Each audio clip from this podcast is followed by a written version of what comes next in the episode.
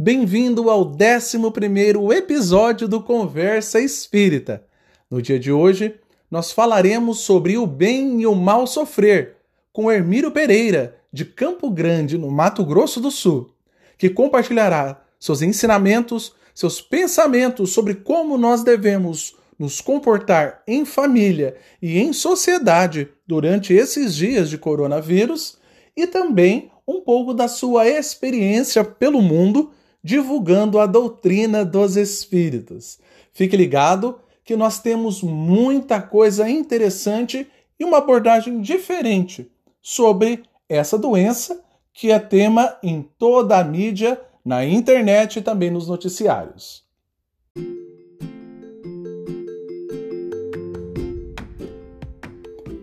Olá, meu nome é Patrick Garcia e o Conversa Espírita é uma produção do Departamento de Mídias Sociais do Charlotte Christian Spirit Center, na Carolina do Norte, nos Estados Unidos.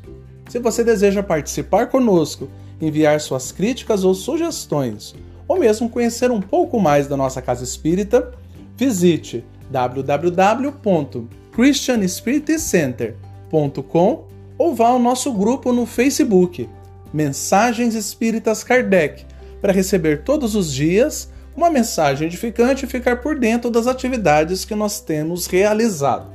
Nós vamos já então iniciar o nosso bate-papo com Hermílio Pereira, que vai falar sobre o bem e o mal sofrer. Eu espero que você possa aproveitar a todo o conteúdo maravilhoso desse episódio que temos a oferecer hoje.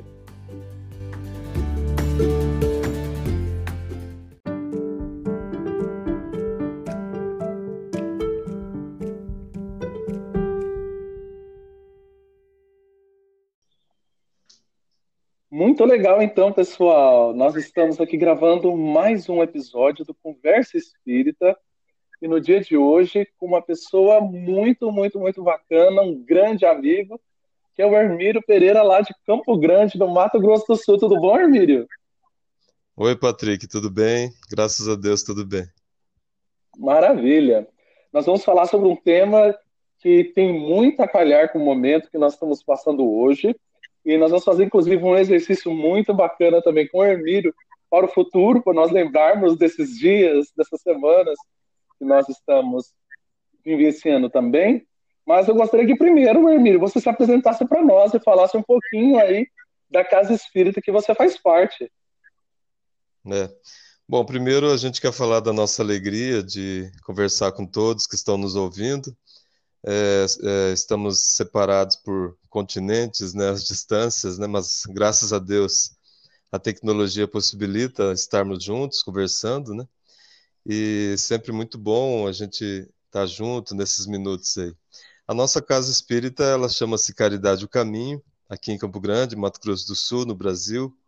Nosso trabalho ele atende, além das atividades normais de palestra, atividades da área mediúnica, nós temos as atividades de estudo no sábado, sábado 18 horas, e trabalho assistencial no sábado de manhã, onde nós atendemos em torno de 100, 150 pessoas, crianças, jovens e adultos, né? Também sou trabalhador da área da assistência, na, na área de periferia, posto de assistência, a gente atende uma aldeia indígena, uma aldeia urbana aqui em Campo Grande, com visita aos lares, evangelização, doações de alimentos e agasalhos, também roupas, enfim, a atividade, graças a Deus, é, tem bastante trabalho para nós aí, graças a Deus. Legal. Emílio, você pode explicar mais ou menos o que é uma aldeia urbana, o que ela diferencia, como que é esse trabalho com os índios, como é que a cultura, a cultura é, é diferente no... lá também, como funciona? Nosso, nosso estado, ele, ele tem um, um, uma, uma população indígena, algumas cidades aqui são bastante povoadas, né, é, com populações indígenas, principalmente terenas, caduels, guaranis, tupi-guaranis, né? E Guaicurus também tem um residual ainda de populações de, de, de Guaicuru, região de, do Pantanal. E aqui em Campo Grande nós temos bastante terenas e caduels. E, e Dourados, que é uma cidade aqui próxima, considerada a maior, maior, maior é, aldeia urbana de, de índios terenas é, do Brasil, né? Então, em Campo Grande, nós temos é, duas aldeias que são chamadas aldeias urbanas, porque a, os órgãos públicos construíram é, casas para eles, né, ambientes assim de práticas culturais, da, da, da, das etnias. E aí, nesses locais, é, a gente atende, no nosso caso, no nosso posto, a gente atende uma casa, uma casa de um senhor que, que, que foi cacique, né? É, da, daquela, daquele pessoal. E a carência é muito grande. Muitos deles têm, têm casas, outro, outra parte, a maior parte mora ainda em barracos. E a gente consegue, graças a Deus, com uma, doações de pessoas, de mesmo pessoas até de outras religiões, a gente leva atividades para eles, inclusive trabalho manual, elas fazem. As, nós temos em torno de 15 mães né, indígenas, senhoras, e aí elas desempenham trabalhos de, de manuais também. Outro dia a gente fez até uma aula de fabricação de pão caseiro com elas, né? E as crianças, a maioria criancinhas indígenas, até se houver possibilidade, depois a gente envia o link do nosso Facebook para o pessoal conhecer melhor aí.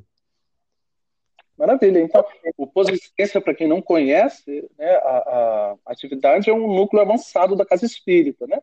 É um grupo que sai da Casa Espírita e vai ao encontro das, das pessoas, das, nas, normalmente nas comunidades mais carentes. Né, Emília? Como que é a aceitação da doutrina espírita por parte dessas comunidades indígenas? É muito diferente a, a, a tradição religiosa deles? Eles são abertos a, ao espiritismo? Como funciona? Nós costumamos até brincar que aquela aldeia que a gente trabalha, nosso posto de assistência é no domingo de manhã, né? Eu expliquei que a atividade do Centro Espírita é no sábado de manhã, onde a gente atende uma comunidade que chama Jardim Noroeste, é considerada a, a comunidade um dos bairros mais pobres, mais carentes aqui de Campo Grande. Por sinal, lá também tem bastante indígenas né, nesse bairro, é, mas não tem uma aldeia propriamente, né, como nesse trabalho que a gente faz no domingo, que é o posto de, a gente chama de posto de assistência MEI-MEI. Então, este sim, na aldeia urbana que eu me referi. E aí, é, domingo de manhã, no, normalmente nós chegamos por volta de, de 8 horas, 8 e pouco, 9 horas no máximo, e aí nós fazemos a arrumação do local, porque é, é um posto de assistência, é, é, a gente brinca até que é um posto de assistência raiz, né? Um posto de assistência, sim, muito simples, basicamente, há uns tempos atrás a gente até fazia embaixo de uma árvore, mas a árvore secou, ficamos até sem a árvore, sabe? E aí construímos uma, uma, uma, uma expansão da casa com doações, Casa do Cacique, que muito gentilmente cede para nós. Então é um posto muito simples, literalmente feito no quintal de uma casa. E aí nosso público é em torno de 50 pessoas e a gente faz inicialmente a arrumação do local, como eu vim dizendo. Depois a gente separa as equipes direitinho, as crianças, fazemos uma roda com, com cantos, com música, né? Cantamos com elas, brincamos. Enquanto isso, alguém fica fazendo a sopa, outros ficam recebendo as mães, os adultos.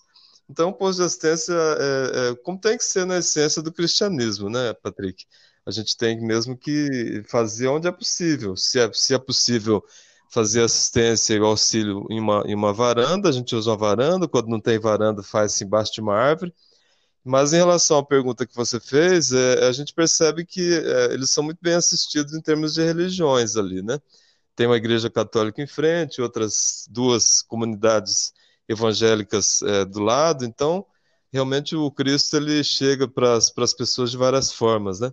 E nós não temos nenhuma dificuldade em falar de espiritismo, eles não, eles aceitam muito bem, levam as nossas mensagens, ganham livros. A infância, a evangelização em torno de 40 crianças e jovens, a gente fala abertamente sobre espiritismo, cantamos as músicas espíritas, eles vão nos teatros que a gente faz de passeio, né, que tem passeio sempre. Esses dias tivemos, levamos elas no Teatro do Arte Boa Nova, um teatro espírita.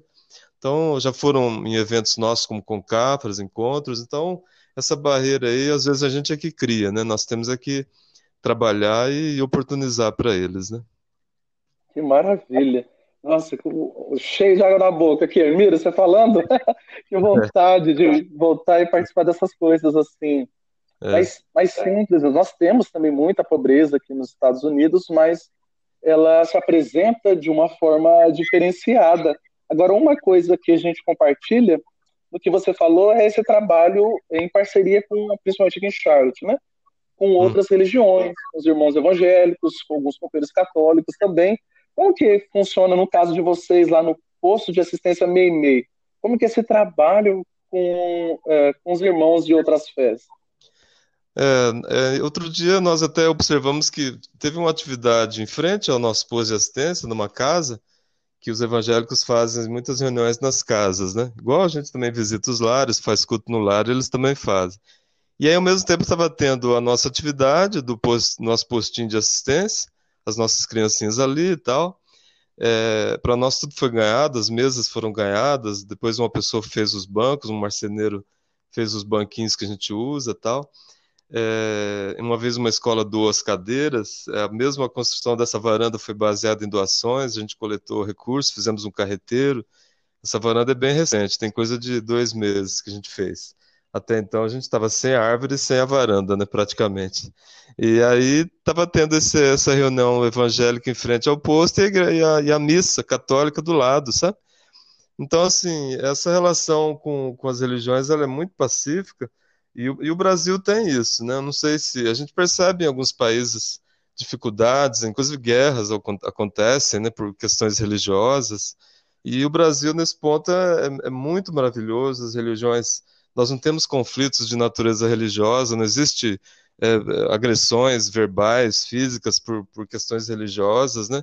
Então, graças a Deus, o cenário para trabalhar o evangelho no Brasil, e a gente espera que um dia em todo o mundo, né? É, é, é muito bom, muito tranquilo, graças a Deus, dá para trabalhar bem, sem dificuldades, assim, né? É, que bacana.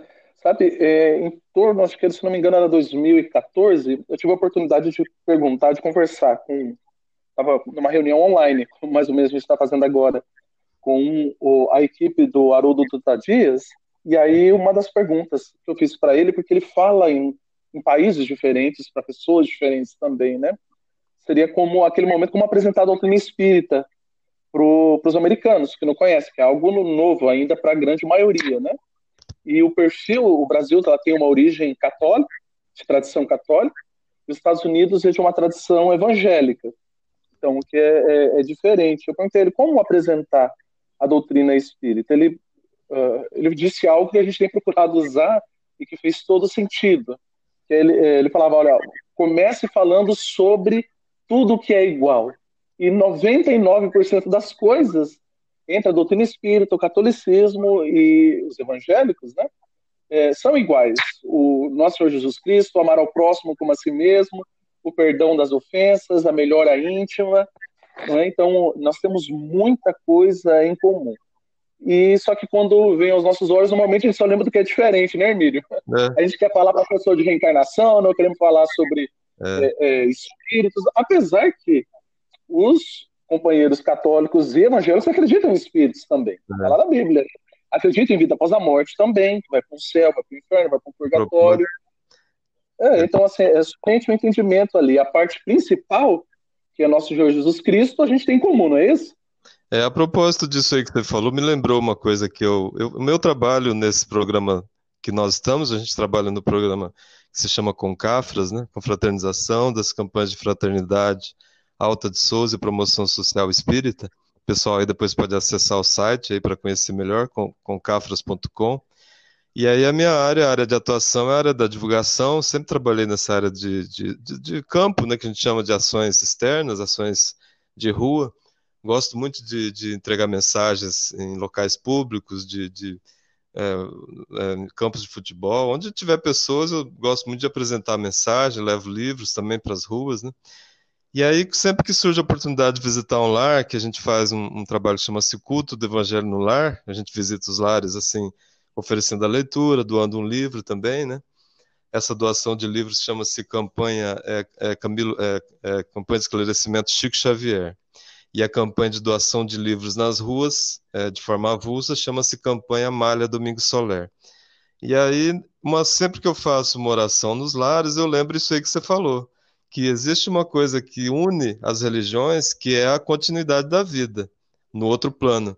Né? Então, para nós espíritas, a vida continua, para os evangélicos, a vida também continua, para os católicos, a vida continua.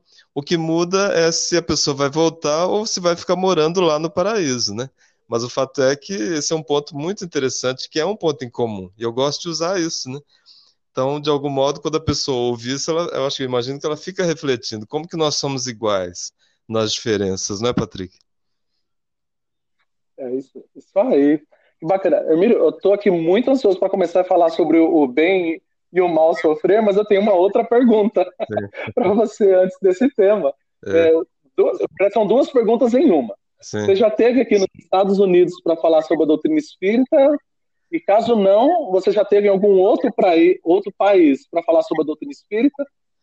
Bom, é, na verdade eu já tive a oportunidade de, de trabalhar em eventos espíritas né, na Bolívia, no Paraguai, uns anos atrás, e nós tivemos um evento na Europa em 2018. Eu estive lá com um grupo de umas 400 pessoas aqui do Brasil, chama-se Concafras Mundial. E aí, além do evento em si, muito bonito, a gente também aproveitou para conhecer a Europa, né? Porque ninguém é de ferro, né, Patrick? Graças a Deus. Europa. Mas os três dias que nós participamos do evento lá em, em, na cidade do Porto, um evento internacional, de, reuniu em torno de, de 900 pessoas de quase 30, 30 eh, países.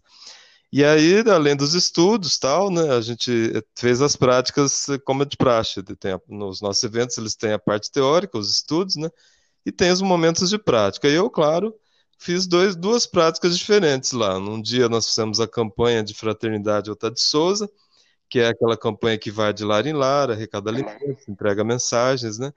E aí no outro dia eu fiz uma outra campanha, que justamente essa que eu estava me referindo, que se chama Campanha Amália Domingos Soler. E aí, né, é na cidade do Porto, nós fomos uma região bem central lá, né, de movimentação de pessoas, era uma região de, de terminal rodoviário, ferroviário, é, não me recordo o nome do lugar, mas é uma área central lá do Porto. E aí entregando livros, entregando mensagens para os portugueses, as pessoas é, locais. Éramos uma equipe de mais ou menos umas 40 pessoas, cada pessoa fazia determinadas práticas no evento, né? É, alguns foram, foram, visitar idosos, outros foram é, em hospitais, enfim. E aí uma senhora, uma senhorinha que eu tive a oportunidade de doar um livro na mão dela, eu sempre, a gente sempre se apresentava da seguinte maneira: é, a senhora aceita uma, uma, como eles falam português, igual nós, claro, fica fácil, né? E aí a gente se apresentava assim: a senhora aceita uma doação de um livro espírita? Isso aqui é Allan Kardec e tal, né? Explica assim. E a senhora, mas eu calculo ali uns 80, talvez 90 anos, ela olhou para os olhos, olhou, olhou para o livro e disse assim: Olha só, eu nunca li um livro espírita. Eu aceito. E aquilo gravou na minha mente de uma tal maneira, porque eu fiquei pensando assim: puxa vida, né? Uma pessoa com mais de 80 anos nunca leu uma obra espírita, e a gente tem tanta facilidade de ter acesso aos livros espíritas no Brasil, né? E aí eu, eu tive essa alegria de poder ter contribuído com aquele espírito. Ela vai ler uma obra espírita e sabe-se lá se nos momentos que estão encerrando essa encarnação dela, ela não terá uma visão de mundo diferente, né? Porque a gente que é espírita sabe como que muda a nossa visão de mundo, de, de, de, de porquê das coisas, quando a gente lê o livro espírita, né, Patrick? Sim, e como o próprio Kardec fala lá nos Espíritos, né? É, é, cria um grande impacto no momento do desencarne, porque passa do conhecimento de que a vida não cessa, né? É, é, o processo de desligamento e na né, recepção e dá muito consolo, né? saber que nós vamos encontrar os nossos entes queridos. Que, que bacana. Isso foi em Portugal, correto, Ormírio? Portugal. Lá em Portugal. E aí depois, como a gente fez depois um passeio para vários países, a gente alugou um carro, fui com a minha família, eu tenho dois filhos, esposa e dois filhos, e aí eu carreguei é, é, uns três tipos de mensagens, e elas, frente e verso, era em inglês, do outro lado era era conforme o país, a gente usou o francês, o alemão, o esperanto, né? E aí fiquei carregando dentro do carro, os carros que a gente usava, as mensagens. Eu chegava no lugar, no local, e deixava a mensagem. Eu me recordo que eu estive, fiz questão de conhecer a, a cidade de Verdun, na Suíça. Você sabe que a cidade onde viveu é, é, Pestalozzi, um castelo onde ele lecionou e onde estudou Kardec. Fiz questão de conhecer o local e aí eu, conversando com a, com a recepcionista nesse, desse, desse local, desse que hoje é um museu, né, em Verdun, tem até uma estátua do, do Pestalozzi no meio de uma pracinha lá e tal. E é meu filho de, de 15 anos, que é, se vira bem com o inglês, nos ajudou nesse, nesse diálogo, nesse breve diálogo lá, né? E aí dei uma mensagem para essa recepcionista, uma senhora, e perguntei a ela assim, meu filho traduzindo, a senhora já ouviu falar de Allan Kardec? e ela recepcionista do museu de Verdun, onde Kardec estudou com Pestalozzi. Ela olhou para mim, não, não, disse que nunca nem ouviu falar. E a gente ficou, saiu com aquele pensamento, que coisa, né? a gente não consegue conceber como que Kardec e o Espiritismo, de certo modo, é, é, é, foi esquecido, de certo modo, na Europa, né? E, mas a semente do Evangelho foi replantada, exatamente como explica Emmanuel no livro a, a Caminho da Luz. O Cristo replantou essa semente aqui no Brasil. E agora nós voltamos para a Europa através da Concafras, vários países estiveram lá, várias mensagens foram distribuídas, não foi só eu que levei mensagens para outros locais, outros irmãos fizeram também passeios e levaram livros, levaram mensagens para onde elas estiveram, né? A gente tem tido eventos espíritas não só do nosso programa, mas do programa da FEB, de outros grupos também na Europa, e a semente está voltando, voltando para a Europa, graças a Deus, né? Olha só. E acho que agora a gente pode usar isso daí como um gancho para nós é, trazermos o tema, o tema de hoje, que é, é, nesses momentos também, principalmente a Europa, né? Que é, é o nosso berço, porque acho que todos nós já vivemos em algum momento da nossa história espiritual naquelas terras tão antigas e tão velhas, de, de batalhas velhas dos nossos corações, né? E agora estamos aqui para os uhum. lados das terras americanas, nos, na América do Sul, no seu caso, tem os amigos que acompanham a gente na América Central, é, é, principalmente no México, a gente tem muito ouvinte, e aqui nos Estados Unidos e Canadá. É, como diz também lá no A Caminho da Luz e no Renúncia, como esse celeiro novo, então está cumprindo o, o, que está lá no Brasil, coração do mundo, para do Evangelho, né? retornando e pegando, e agora a Europa também, por conta é, dessa crise do coronavírus, está tendo um momento também para parar, para descansar, trabalhar em equipe, em conjunto, entre países, né? E é justamente isso que eu quero falar para os nossos ouvintes. Quem está escutando a gente agora em 2020, nós estamos no meio da crise do coronavírus. Quem está escutando já alguns meses ou alguns anos depois, vai ter oportunidade de se lembrar de como foram esses dias. E eu tenho uma, uma pequena proposta para você, Emílio. Se você pudesse Sim. dizer uma mensagem para o Hermílio daqui dois anos sobre as coisas que estão acontecendo hoje. É, que mensagem você diria para o Hermílio lá daqui dois anos? Ou o que você acha que o Hermílio, de dois anos adiante, diria para o Hermílio, que está agora aqui, quase em abril de 2020? É, eu diria para mim uma mensagem que eu li hoje do Bezerra de Menezes, que eu gravei porque a gente a está vivendo um momento de muita dúvida, muita muito receio, né? E algumas pessoas se sentem até abaladas na própria fé, na própria segurança em Deus. E aí Bezerra de Menezes ele diz assim: isto que está acontecendo, vocês vão compreender mais adiante. Então isso me confortou, porque essa mensagem é de agora, do dia 15 de março, um grupo espírita bastante confiável lá em São Paulo, né? É, é, e essa mensagem diz isso, que é, isto que está acontecendo hoje, vocês vão compreender os motivos e os porquês mais adiante. Ele não disse se vai ser daqui a dois anos, como você está propondo aí, mas é, essa fala de, de Bezerra me confortou, porque os espíritos conversam conosco e eles nos dão as respostas, eles explicam para a gente até onde eles podem. Então nós temos que ter a paciência, a humildade, a resignação de esperar esse mais adiante, porque tudo, a doutrina espírita é muito clara nisso, né? Tudo que nos acontece tem uma razão e um porquê. Isso tem a ver com o tema agora, com bem e mal sofrer, né? Acho que esse é o exemplo do, é. do bem sofrer, não é, Hermílio? Que está lá no capítulo, é. então, para os nossos ouvintes que estão nos acompanhando quiser conhecer o texto em si, lá no Evangelho segundo o Espiritismo, de Allan Kardec, é, é, o texto que nós estamos baseando é de uma mensagem que foi psicografado ou recebido em Harvard em 1863, está no capítulo 5, item 18. Bem ou mal sofrer. Então, existe uma boa forma de sofrer, existe uma má forma de sofrer, Emílio? Quando a gente mal sofre, a gente sofre mais? É, esse é o tema que você pediu para a gente fazer a palestra outro dia, que a gente foi convidado a falar sobre esse tema. E aí os espíritos são muito claros nessa, nessa explicação, está lá no nosso Evangelho segundo o Espiritismo. Ele diz que quão, eles dizem que quão poucos de nós sabe é, é, sofrer, quão poucos de nós sofre sem reclamações, com resignação, com paciência, porque é, é parece-me que é, parece-me que nós nos esquecemos que muitas vezes é, a gente pediu certo tipo de prova, né? Eu até costumo brincar com, em algumas palestras que eu faço.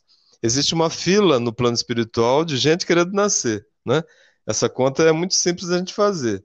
Até alguns anos atrás, muitos de nós, das nossas mães, tinha cinco, seis, oito filhos, né, Patrick? Hoje em dia, as mães, quando têm, tem um ou dois, às vezes nenhum. Né? E quanto mais rico o país, melhor as condições econômicas de um país, maior, é, menor é a taxa de natalidade. Isso aí está nas estatísticas. Então, é, é, é um, a, o nascimento, estarmos aqui no mundo, é um grande, um grande, é, uma grande misericórdia para nós, uma grande oportunidade. E aí os espíritos também deixam claro que, às vezes, quando você sai para a luta, se não houver a batalha, onde é que estaria o aprendizado, né? A glória de um general, a glória de um, de um combatente em uma batalha é a luta. E a luta é, muitas vezes, em situações de dor, de sofrimento, de dificuldades, né? Então, o bem sofrer que os espíritos falam é isso. É, é, é da dor a gente tirar oportunidades de progresso, de, de aprendizados, né?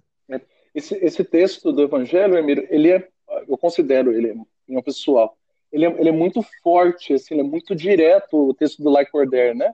E ele faz reflexões uhum. que são abrir de olhos, pelo menos para mim. É, é, revisitando o texto, foram, foram, foi um bom rememorar para mim de determinadas atitudes que eu estava me esquecendo com relação ao Evangelho de Jesus e à própria doutrina espírita a, a, a, primeira delas já é logo ali no, no, primeiro parágrafo. Ele fala assim que não sofrer, todos nós sofremos aqui na Terra. Né? Ninguém passa pela, pela existência terrena sem sofrimento. Nem nosso Senhor Jesus teve é, livre do sofrimento. Então, sofrer por si só, a dificuldade por si só, não nos torna pessoas especiais, ou melhores, ou mais evoluídas, ou proporciona o crescimento espiritual o, o, ele fala desse, desse bem sofrer. Aonde que adentra a paciência, a, a confiança em Deus, a, a, resignação e a caridade, no sentido de mesmo eu passando privações, nesse instante, a privação do contato com o outro, existe muito medo da questão da morte, acho que a maioria das pessoas, incluindo espíritas, né, a grande, grande temor com relação ao, ao vírus, é de que eles possam vir a desencarnar ou antes que ele desencarnar, e outros têm um medo econômico, né? É, onde que entram as virtudes é, cristãs nesse processo de bem sofrer, Hermílio? O, eu, eu, eu sempre que a gente fala desse tema, eu gosto muito de lembrar da mensagem da cruz. O Cristo, o, o, Cristo ele, ele sofreu nos últimos dias, foi levado ao, ao, morro chamado Gólgota. Só que até ele chegar nesse morro, ele foi, ele foi apedrejado, ele foi chutado, ele foi é, sofreu apupos das multidões, as pessoas gritavam contra ele. Havia aqueles que cuspiam no Cristo, no Cristo.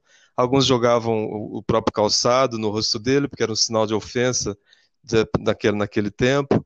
É, alguns escarravam em cima do Cristo, ele apanhou é, é, dos soldados romanos, até das pessoas das ruas, até mesmo algumas crianças olhavam para ele com um olhar de, de, de reprovação, de, de, de, de nojo, até por não compreender a mensagem do Cristo na terra, e até que ele chegou no monte, e lá ele foi crucificado ao lado de dois ladrões, dizendo, querendo nos mostrar alguma coisa. E, essa, e esse nos mostrar alguma coisa é a mensagem da cruz, a mensagem inesquecível da cruz, porque sempre que nós lembramos do Cristo, a gente lembra do Cristo de duas maneiras, porque isso vai do nosso estado naquele momento. A gente pode se lembrar do Cristo resplandecente de luz no Sermão do Monte, ou nós podemos lembrar do Cristo resplandecente de luz no sermão no, no, no monte Gólgota crucificado. Então, a mensagem da cruz é muito clara para nós. No mundo tereis tribulações, mas tende bom ânimo. E ele também nos diz que não nos deixaria órfãos, que estaria conosco nos momentos de tribulações, nos momentos de alegria e de tristeza. Então, neste momento em que a gente vive uma pandemia, um momento de tanta dificuldade, de tantas perdas de vidas, de tanto sofrimento, a gente espera ainda dias muito dolorosos aqui para frente, né? Porque infelizmente essa epidemia ainda está no início, muitas pessoas serão perdidas para esse vírus, E aí que a gente se lembre dessa mensagem da cruz. O Cristo quis nos dizer algo quando ele estava sendo levado para o monte. Ele quis nos mostrar alguma coisa, porque ele é um ser de luz. O Cristo é um anjo, um espírito superior. Ele não precisava ser apedrejado. Ele não precisava ser agredido, mas ele quis deixar aquela mensagem para nós que no mundo teríamos, teríamos tribulações, mas que no final venceríamos o mundo. E é, como nós comentamos no dia da palestra, né, que você deu online para nós, ele dizer que nós não ficaríamos órfãos é uma mensagem forte também, né, Hermílio? Agora, como que é. no instante as pessoas que estão, vou colocar aqui um caso, por exemplo, que é muito típico nosso, aqui nos Estados Unidos, as pessoas que estão longe da família nesse momento, às vezes têm dificuldade com a barreira da língua, é, estão sem trabalhar e estão ficando em casa, já está completando aí quase um mês, e as pessoas se sentem extremamente sozinhas como não se sentir órfão do Cristo? Onde encontrar o Cristo nesse instante? É, eu até mencionei isso na palestra. Nós temos é, é, é uma chave que é muito. Às vezes a gente esquece, né? Igual quando a gente sai de casa, né? Você sai de casa, às vezes você esquece de fechar a casa. Então esquece a chave, fecha, entra no carro e vai ver o que esqueceu a chave.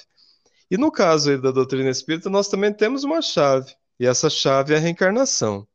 A reencarnação ela explica uma série de problemas que ocorrem à nossa volta, uma vez que a gente já entendeu, né, nos nossos estudos aí do, da doutrina espírita e mesmo do evangelho, que Deus é justo, Deus é bom, nada que nos ocorre pode ser algo injusto. Existe um porquê da gente viver certas circunstâncias, certas misérias, certas, certas alegrias, vitórias e derrotas, né?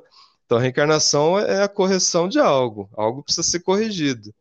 Então, assim, quando nós é, é, estivermos nos sentindo sós, nós temos uma outra chave que nós podemos usar, a chave para o céu. E a chave para o céu chama-se oração. Nós refletirmos os minutos, sentarmos, fecharmos os olhos, pensarmos no Cristo resplandecente de luz e conversar com Ele conversar com Jesus. O Cristo ele é onipresente. O Cristo é um ser superior. Ele pode estar em vários lugares ao mesmo tempo. Ele tem dons do Criador, dons de Deus, porque ele disse que nenhum de nós chegaria ao Pai se não fosse por ele. Isso quer dizer que ele tem o dom da onipresença. Ele vê onde nós estamos e vê os nossos pensamentos e aquilo que precisamos. Então a nossa oração chega até ele. E a gente deve usar essa ferramenta, a ferramenta da oração. Muito bacana. Nós estamos falando então, olha, com o Hermírio Pereira, lá do Centro Espírita Caridade o Caminho, em Campo Grande, no Mato Grosso do Sul. Nós vamos fazer uma pausa agora para nós escutarmos uma música espírita e na sequência nós vamos seguir aqui estudando e vendo a segunda parte da mensagem de Lacordaire sobre o bem e o mal sofrer, onde ele diz que Deus pode nos negar consolações se nós cometemos uma falta. Mas que falta é essa tão grande que Deus pode negar a nossa consolação? Nós vamos descobrir daqui a pouco, após a música. Siga conosco aqui no Conversa Espírita.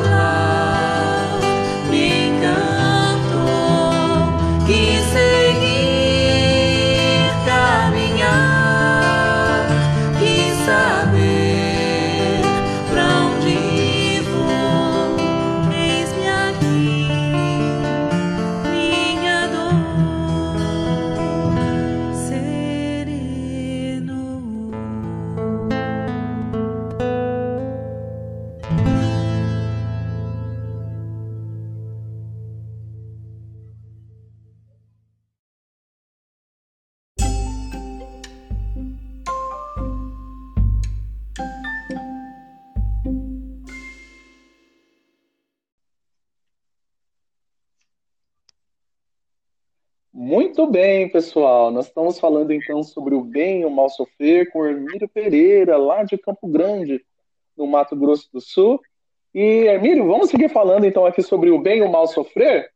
Nós concluímos a, o nosso último bloco falando sobre essa mensagem do Lacordaire e sobre uma parte em que o Lacordaire, ele surpreendentemente nos diz que Deus pode nos negar consolações. E é, no primeiro parágrafo, ele diz assim. Então, lá no. Quem está seguindo conosco, capítulo 5, versículo 18, ele fala: O desânimo é uma falta. Deus vos nega consolações se não tiverdes coragem. A prece é um sustentáculo da alma, mas não é suficiente por si só. É necessário que se apoie numa fé ardente na bondade de Deus. Né? Então, é, e ele, vamos uhum. seguir na outra parte que ainda ele fala, né? Tendes ouvido frequentemente que ele não põe um fardo pesado em ombros frágeis, né? Isso tem tudo a ver com a reencarnação que você estava dizendo, né, Emílio? Então, uhum. agora é muito forte ele dizer, né, que nós precisamos ter coragem, não deixar o desânimo abater sobre nós. Obviamente, aqui, como estudante de psicologia também, como psicólogo, né, é, nós não estamos dizendo que nós não devemos ficar com medo, nem sentir é, ansiedade ou sentir depressão, não é nada disso. Mas nós não podemos deixar que isso tome conta de nós, né? É, é, nós somos, nós temos aí esse pai que nós não ficamos órfãos, que nós está sempre presente conosco, esse irmão também que caminha junto a nós e que nós podemos encontrar a todo instante, né? Você pode comentar para nós, Hermílio, por que que o desânimo é, ele é uma falta tão grande no ponto de Deus nos negar consolações aqui. O que é essa coragem? Essa coragem da fé, né? essa, essa fé ardente da bondade de Deus. Você pode comentar para a gente? É, sempre que a gente fala em, em, em bom ânimo, é, é, é, importante a gente também entender o conceito de fé, né? É, fé, ela é uma palavra que deriva de fidelidade. Então, a pessoa que tem fé, ela é uma pessoa fiel. Então, fiel a quê? Fiel ao entendimento das lições do Cristo, fiel ao Evangelho. Paulo de Tarso ele é muito claro quando ele explica essa questão da fidelidade, né? Ele fala, inclusive, que ele tem um alvo, e o alvo dele é o Cristo. Então, ele seria fiel àquele alvo, aquele objetivo que era cumprir a missão dele de difusão do Evangelho. Então, ele foi fiel até o fim e morreu fiel, fiel ao Evangelho. Então, se nós, se nós somos é, cristãos, se nós temos fé em Jesus, esta fé pressupõe fidelidade. Fidelidade ao ensino de Jesus. E, e a mensagem do, do, Cristo, ela não deixa dúvida lá no Evangelho. Eu não, eu não sou uma pessoa que decoro, decoro os capítulos e versículos, né? Eu tenho mais facilidade em decorar as falas lá dos Evangelhos. E aí, no, no, no, no Evangelho do Cristo, ele, ele diz isso: tende bom ânimo, né? E, e, tende bom ânimo. E quando ele diz que eu venci o mundo, ele venceu e, pro, e provou que venceu, né? Porque lá no terceiro dia ele, ele venceu, inclusive, a morte, porque ele ressuscitou, reapareceu de forma materializada no terceiro dia. Então, se nós desanimamos, nós estamos reafirmando que nós não temos fé, né? Então, nós temos que ser fiéis, e a, e a fidelidade pressupõe ter alegria, ter bom ânimo, ter confiança, porque é aquele dito que o pessoal usa muito nos dias de alegria e nos dias de tristeza, né? Isso passa. As alegrias passam, as felicidades também passam, e de todas elas a gente aprende um pouquinho, não é, Patrick? Isso aí. E, Emílio, vamos conversar um pouquinho mais então sobre essa personalidade de Jesus, ainda mais ligada a esse momento. Na doutrina espírita, nós é, estudamos, compreendemos Jesus como governador espiritual da Terra. O que, que isso significa em termos práticos, Emílio? O que, que, o que é um governador espiritual do planeta e em que isso pode nos fortalecer a essa confiança e nessa fé com relação a esse momento de tribulação que nós estamos passando. É, quando a gente estuda o livro dos Espíritos, esse tema é, é, é melhor discutido lá, e no livro A Gênese também é uma das obras, duas obras básicas do Allan Kardec. Os amigos podem depois consultar de forma mais detalhada lá. E nesses livros, é, a gente entende nos estudos que cada planeta ele tem um, um dirigente. Nosso planeta estima-se que ele tenha em torno de 15 bilhões, desde lá, nossa galáxia, né? Em torno de 15 bilhões, e o planeta Terra, as populações é, é, mais adiantadas, em torno de 5 mil anos, 3 mil anos. A gente pode dizer que o planeta Terra é um planeta novo, do ponto de vista da presença de, de, de pessoas encarnadas, né? E aí, desde a concepção do nosso planeta, o Cristo vem acompanhando esse planeta. O Je Jesus, um ser de luz, ele vem acompanhando o nosso planeta. E todos os planetas que orbitam todo o universo, eles têm um anjo protetor, um espírito de luz que olha, que cuida, que acompanha. E é por isso que ele fala lá no seu evangelho eu estou convosco desde o princípio. Está lá na Bíblia, que ele está conosco desde o princípio, é desde o princípio mesmo. Desde quando nós viemos, às vezes, até de outros planetas, né? Nos processos de, de aprendizado, que a gente viaja de um planeta para o outro, reencarna num lugar, reencarna em outro, e ele vem nos acompanhando. Então, o Cristo conhece cada um de nós, né? Então, é, isso também ocorre para a cidade, para os países. Por exemplo, no caso do Brasil, o espírito protetor, o espírito guardião que olha pelo país chama-se Ismael. E as cidades, cada estado, cada município, cada rua tem um espírito que cuida, um espírito guardião. Essa hierarquia espiritual.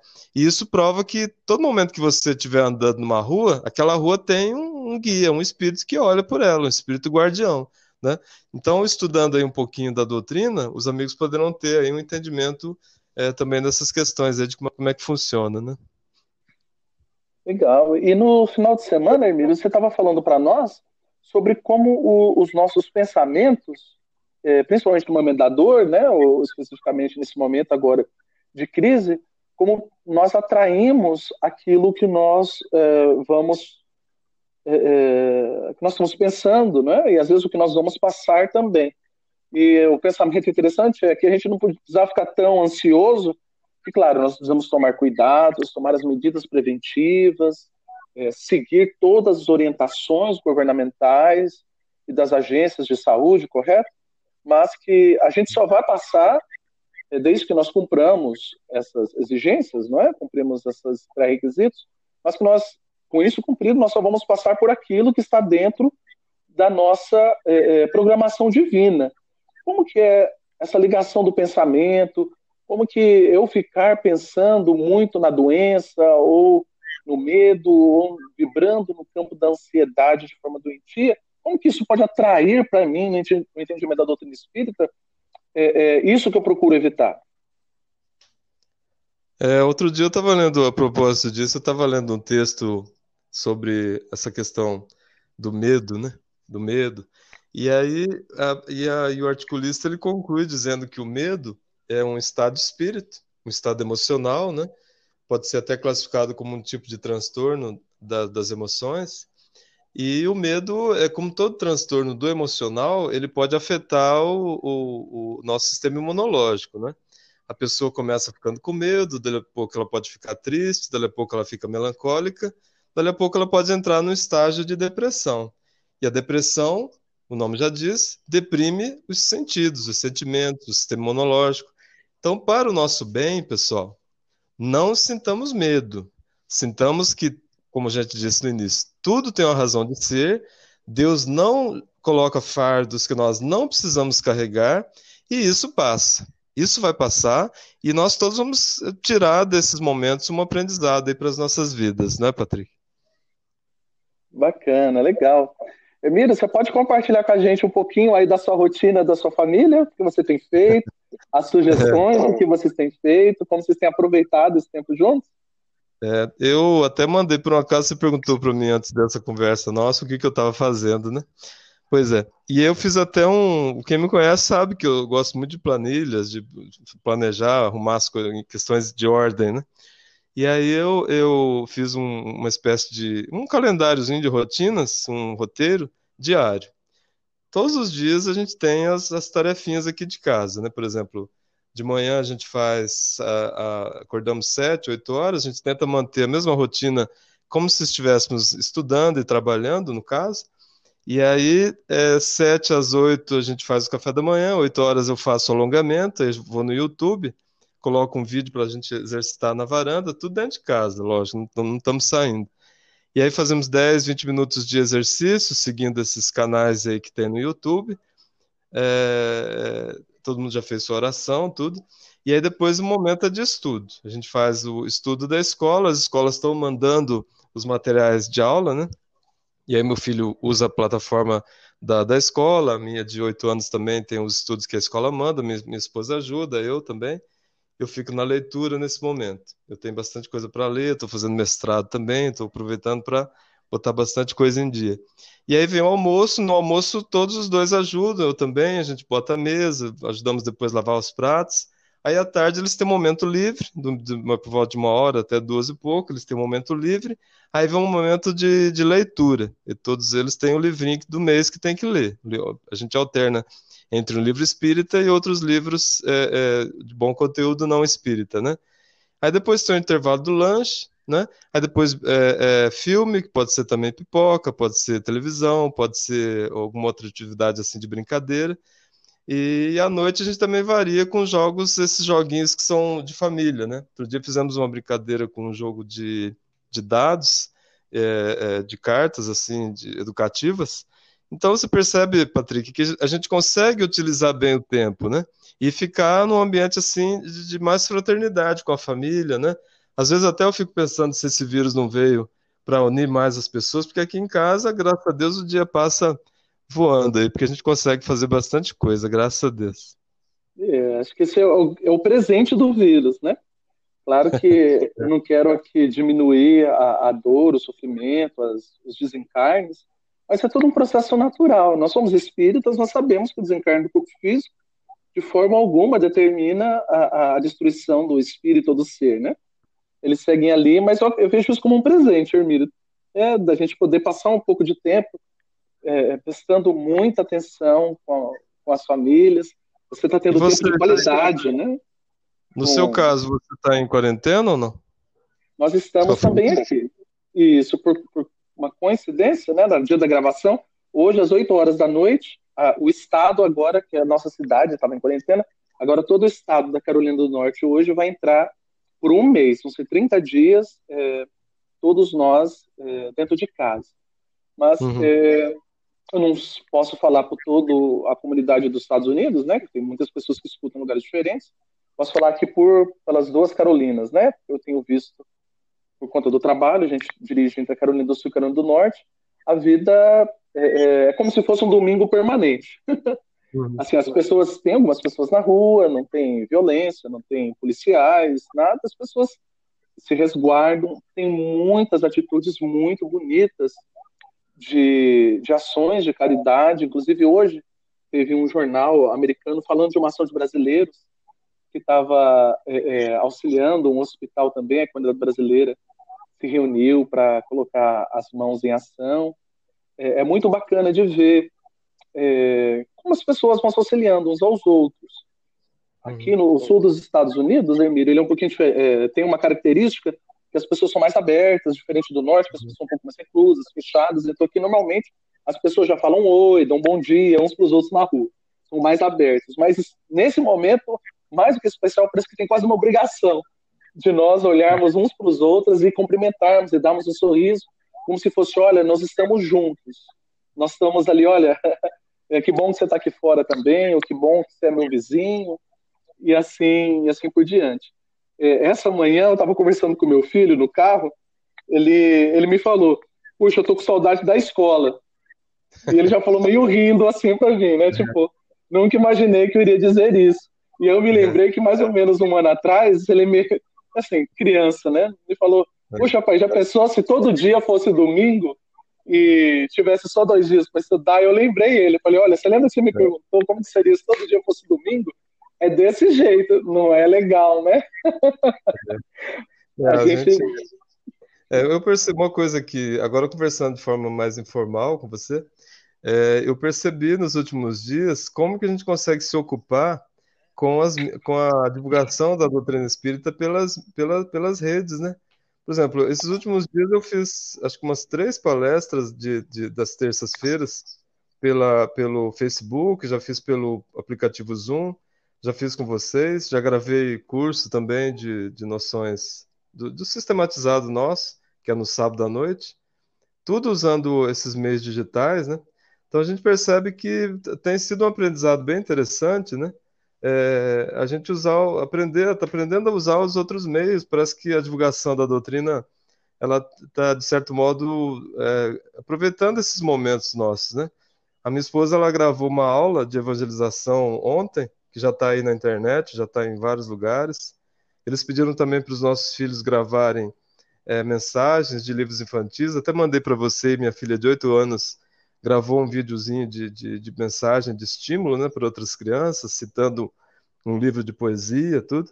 Então você vê, é, a gente é, consegue aproveitar esses momentos com mensagens, disseminação de mensagens, né, Patrick? Parece que isso também é bem, é bem interessante. Fantástico. Eu estou me lembrando, Hermília, agora ligado a esse tema, no livro Universo e Vida, o, o Espírito Irmão Áureo, ele fala que a doutrina espírita iria cumprir a sua missão de transformar né, o, o planeta de provas e expiações para mundo de, de regeneração, é mudando uma instituição no mundo. Só uma instituição. Fica pensando, será que são os governos? Será que é a ONU? Ele fala que essa instituição é a família. Né? Uhum. Que é, era ali que a, a doutrina espírita veio para mudar a instituição da família. E que oportunidade maravilhosa, né? É, é, é. que, que, novamente, né, a gente falando que o, uma oportunidade que o vírus está nos, tá nos dando. Olhar pelo bom prisma, o copo metade cheio, como as pessoas dizem, o momento que a gente está passando. Ou praticar o bem sofrer, né? não, nos, não deixar a desesperação ou desânimo tomar é, conta de nós. Você tem algum site, agora já falando e partindo também para o encerramento, Emílio, onde as pessoas, as famílias, os pais, as mães, os jovens, podem acessar para pegar materiais para usar em casa, para o culto do evangelho, para leitura, para entretenimento, onde você tem buscado os conteúdos é, espíritas para trabalhar com a sua família? É, a minha esposa ela é evangelizadora, ela usa material até de outras religiões, evangélicos, site, os evangélicos têm sites de evangelização com material sempre muito bons, né? É, eu acho que não se deve é, também descartar essa, essas experiências do pessoal de, das outras religiões. Mas nós espíritas temos um site, chama-se o centroespírita.com, é, e lá vocês conseguem encontrar bastante material, transparências, aulas, recursos. O site da concafras.com, no, no, item lá de material doutrinário, também tem muita coisa que se pode usar em termos de, de atividades com crianças, comissões. Então a internet realmente facilita bastante esses, essa possibilidade de recursos aí, né? Maravilha. E qual que é o site ou Facebook aí do Centro Espírita Caridade o Caminho? Bom, Caridade o Caminho é, é só você buscar lá no Facebook Caridade o Caminho barra é, ajude o próximo. Então tem que escrever barra, né? Ajude o próximo. Então é facebook.com, né? É, no site, a busca lá do facebook.com, Caridade o Caminho, barra ajude o próximo. Esse é da nossa casa espírita, no caso, né? É. Legal. E quem desejar conversar mais com o Hermírio, como que pode fazer? Onde que encontrou o Hermírio nas redes sociais? É, o meu Facebook é o facebook.com.br Hermírio, Hermírio P, Hermírio P mudo, né? E aí a gente, aqueles que quiserem também mandar um e-mail, não sei se você autoriza passar e-mail. Claro, por então, favor. Então, Hermírio Pereira, tudo junto, arroba yahoo.com.br, que a gente pode passar também mais materiais. Eu tenho, eu administro um, um, um, Google Drive, onde eu coloco bastante recursos também de palestras, de estudos, que aí eu posso depois compartilhar com quem queira material de, de, de área de divulgação, recursos assim de palestras, né? eu também posso oferecer para o pessoal. É só mandar o um e-mail que a gente compartilha aí com vocês. Vídeos também. Muita coisa boa lá. Muito bacana. Hermírio, quero muito agradecer de coração aqui a sua participação, o seu tempo para estar compartilhando conosco aqui no Conversa Espírita desses ensinamentos. E quero deixar agora aberto para você deixar suas palavras finais, alguma mensagem de esperança, algum recado, qualquer coisa que você queira dizer para a gente, para nós espíritas especialmente aqueles que estão vivendo aqui na América do Norte. É, os espíritos dizem que quando nós nós pensamos, o nosso pensamento primeiro ele circula no nosso corpo. Isso a gente estuda no, no material do magnetismo, né? O estudo das obsessões e do magnetismo. É, e aí o nosso pensamento primeiro ele circula no nosso corpo, é um circuito fechado, exatamente como se fosse uma bobina, né?